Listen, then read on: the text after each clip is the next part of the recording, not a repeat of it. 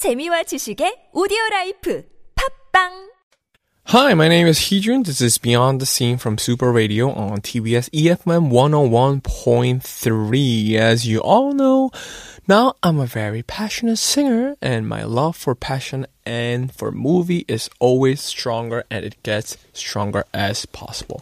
And my segment is all about Korean movie, movie, and movie. For those of you who are not familiar with Korean movies, I'm here to entertain and introduce you guys to a couple of the great films that came out recently. So, so a couple of days ago, we talked about Tazza 3, which is going to be in a, a theater not really going to be in a theater. It was in a theater, but it got closed down for a couple of weeks ago.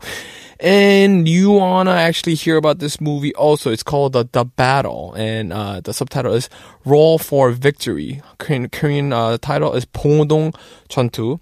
This movie came out uh, not far away from uh, now. It came out August 7, and Tazza was came out on, on, on September, so it's like a month apart. And I kind of personally like this film because um, let me tell you what it is. All right, so starring of Yoo Hae-jin, my favorite actor of all time, Ryu Jun-yeol, Cho Jin, and Choi Yoo is also in this film. So Tazza 3 Madonna, who played by Cheyua, is also on this film, so I guess she's having a big break in this year. Give up for her. Release date of this movie itself is August 7th of 2019. Running time is 135 minute. Uh, genre is action and drama. Directed by Won Shin-yeon. Screenwriter is Chun Jin Woo. So normally in Korea, is very not a common thing if you are director and there's another screenwriter uh, separately. So if you're director in Korea, it means you also have to write your stuff. Not have to, but most of the time you are also a writer. But this time, as you can see, director and screenwriters are different person. So it must be a screenwriter has to be or have, have done a very phenomenal job on his writing.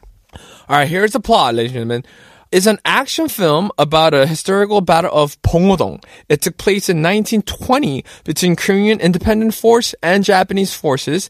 Uh, the film sketches the independence army using the Pongodong terrain to become uh, unfavorable condition against Japanese force. Okay, so this is based on true story. And this movie, when it came out, before it was coming out, I remember the staffs were very worried about the number of audience that they had to overcome because I think if you want to actually make money involved, if you want to make money of um, a movie itself, you need certain kind of head count.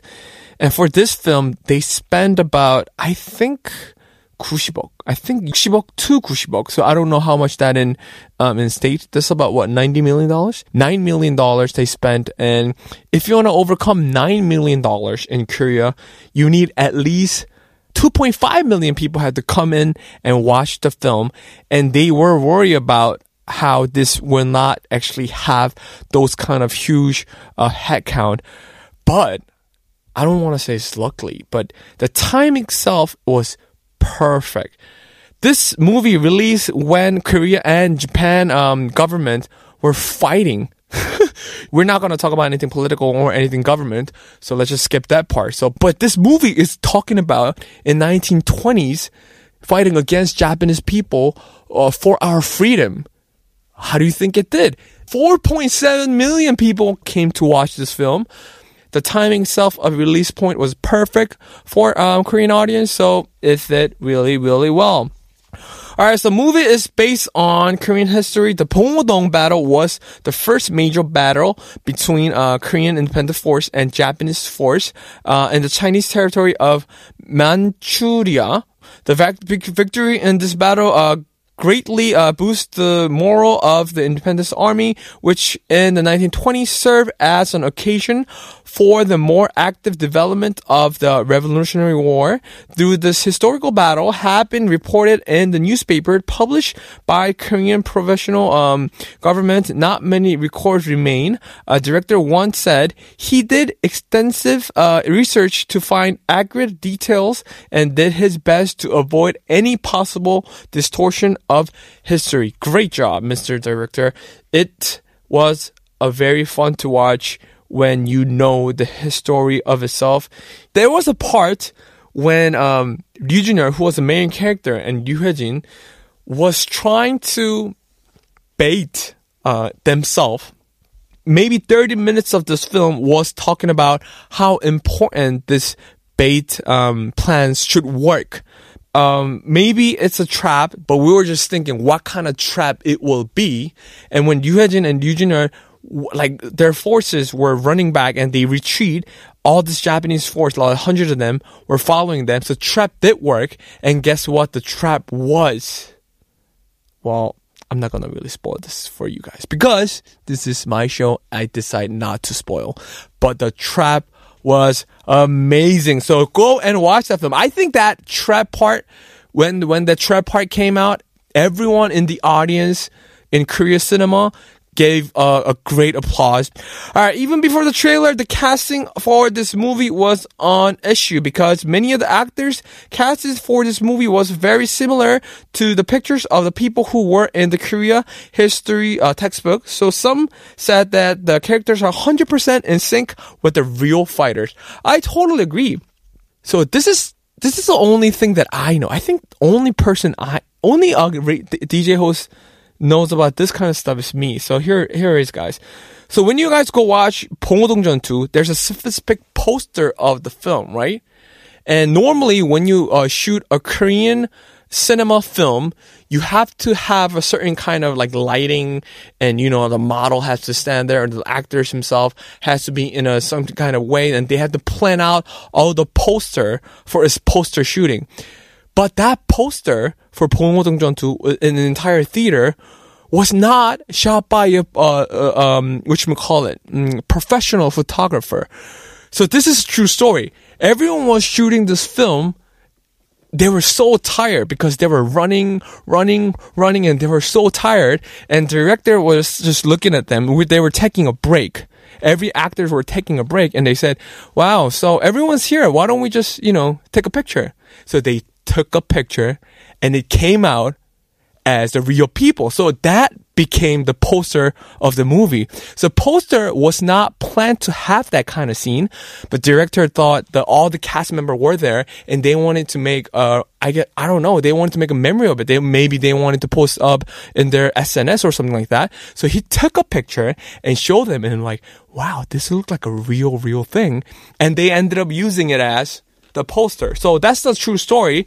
And that's how sync they were. They were, they were running all the time. One of my friends, Cheyua, was involved in this film and she said everything was 100% real. Nothing was CG except for like the military part. They were running in forest for like 24 7 it was really, really hard for her or anyone else to run with the guns. I remember her was, she was training with the guns and also, but it's all nature and, and then bugs were crazy and bathroom was like miles away. So get rid for all the actors and actresses and staff who was involved in this film because they did a really, really beautiful job in uh, terms of, of shooting in uh, real nature. So after the trailer of Dong battle was uh, released, some of the public raised claim about the footage in it. What they pointed out as a historical error was the map used by a character in the trailer. According to claim, uh, the map was not made at the time, but based on the memory of Park Seung-gil after 1945 who had engaged in a battle with Japanese force. Mm, I didn't know that. All right, the ending credits of the film Battle of Dong added more emotional impact uh, on the audience, hoping that the audience would be fully able to feel the thrill of victory after the movie. Director Won made the ending credit video with vivid record of the battle in Dong. Okay, I, I saw it and I thought it was beautiful. Um, here are the reviews. Uh, I'm paying respect to all the Independence Army. Uh, this is the movie that made me realize that is uh, that it was not only the victory of the general, but the victory of the all Independence Army. I think there are a lot of um, movies that has to do with fighting with Japanese forces, but this movie was a very decent film for me to watch in terms of not knowing the detailed version of history, but it was like a really fun textbook, I guess. So if you don't want to read about historical moment with the books or buy the books, go watch this film because it teaches you a very, very well. Um, international audience was, you know, in a positive way as possible. But here's what it is, guys. So after all this segment is over, I am going to give you guys what I think about this movie. So my critics, my stars are going to come out. The first movie that we did for uh, my star is going to be this movie. I think I want to give out of five stars, I want to give two and a half stars. I think that's decent. I think it did really, really well, but it's not as super as possible. So my take on this film is two and a half stars. All right, that's all for today. If you have any question or want to share your perspective of certain movies, please send us an email to superradio101.3 at gmail and check out our Instagram at superradio101.3. Thank you all for listening to my segment. I am your host, Heejun. This is Super Radio Beyond the Scene. I'll see you on TBS EFM 101.3. Goodbye.